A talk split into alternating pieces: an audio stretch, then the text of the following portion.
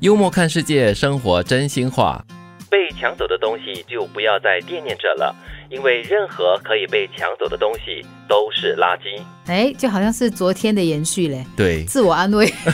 可是昨天讲的对象是前任，可是今天讲的对象呢，就是被小三抢走的那个人。嗯，而且要说啊，这个字“抢嗯”表示这样东西其实对你来说还是有价值的，还是珍贵的，你要的。对所以它不是垃圾，啊它是垃圾的话，就表示说我把它扔出去了。啊所以，它分两个层面啦，是一个层面是它真的是一个物件，可能真的被人家抢走了。对，那有一种无奈。但是如果是一个情感的关系，嗯比如说是夫妻关系也好啦，男女朋友爱关爱系人的啦关系啊啦对，然后呢，那个人被另外一个人抢走了，你只能告诉自己说，这样都抢得哦走哎。呦，真的就是垃你圾。嗯所以要看这样东西，它是不是属于两个人的，需要两个人才可以完成的。嗯，如果是一样，单纯就是属于我的东西的话，那就另当别论。我可能还会想方设法把它抢回来。 是但是如果是一段感情、一段关系的话，孤掌难鸣嘛。嗯，我不舍得放手，但是对方他要自己对跑出去的话，我有什么办法？对，嗯，其实这句话还蛮有作用的嘞，就是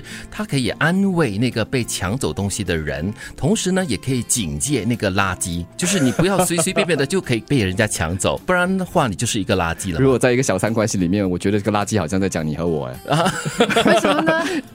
因为我们通常都男生都是被抢走的那位嘛。哎，不一定哦，有些女生他也就是看会衰被女人没人抢啊。哦，他讲的可可能就是小王抢走那个那个女孩子嘛，所以就是啊小王了。呃呃，小王是现在开始流行的啊，。对对对， 顿悟就是骑车摔倒无数次之后，突然控制平衡的那一刻。啊，这让我想起了，就是小时候十几岁的时候，十几岁才开始学会骑脚踏车，真的是跌倒了无数次过后呢，哎，终于你在平衡，然后可以骑行了一段距离的过后呢，啊，终于就领悟到了一个真理，就是呃，成功是要经过多次的摔倒、跟跌倒、跟跌伤过后呢，才可以得到的我真为你感到欣慰，啊。你现在还健全无缺。 哦，跌了那么多次哎。对啊，那是十几岁的时候还经得起跌， 所以 骑脚踏车的那个呃学习的过程真的是这样子的。是讲到这个的话呢，真的是一个很很美妙的过程。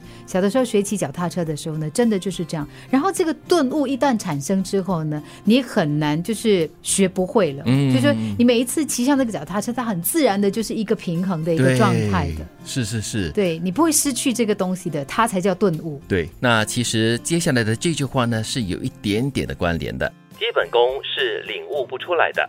就好像骑脚踏车一样啊，对它的基本功你真的就是要，正如很多人所说，你必须把它跌出来的。 对对你骑脚踏车不跌倒的话，就表示你没有真正的把它学好。 对你跌倒了过后呢，才可以练就这个基本功。是啊所以这个基本功呢，你不是坐在那边就可以领悟出来的哦。嗯，你真的要经历过很多东西，实践呐、呃，失败啦，然后再失败，再尝试，然后才可以得到做一个所谓的基本功。它就是一个练习，因为它有一套的所谓的基础的功法，你要去不断的重复的去做，一直重复的做之后呢，突然间有一天你发现，哎，你掌握了那个基础的技巧，然后你才可以在这个基础上呢，继续的升华，继续的有不同的变化出来。特别是一些需要技术性的或者是记忆的一些东西哈、你还真的是要一直不断的去实践对练习。当然有这个理论的知识是需要的，对，但是必须去实践，然后把它这个本领给真的练起来。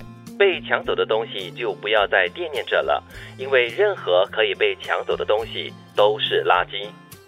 顿悟就是骑车摔倒无数次之后，突然控制平衡的那一刻。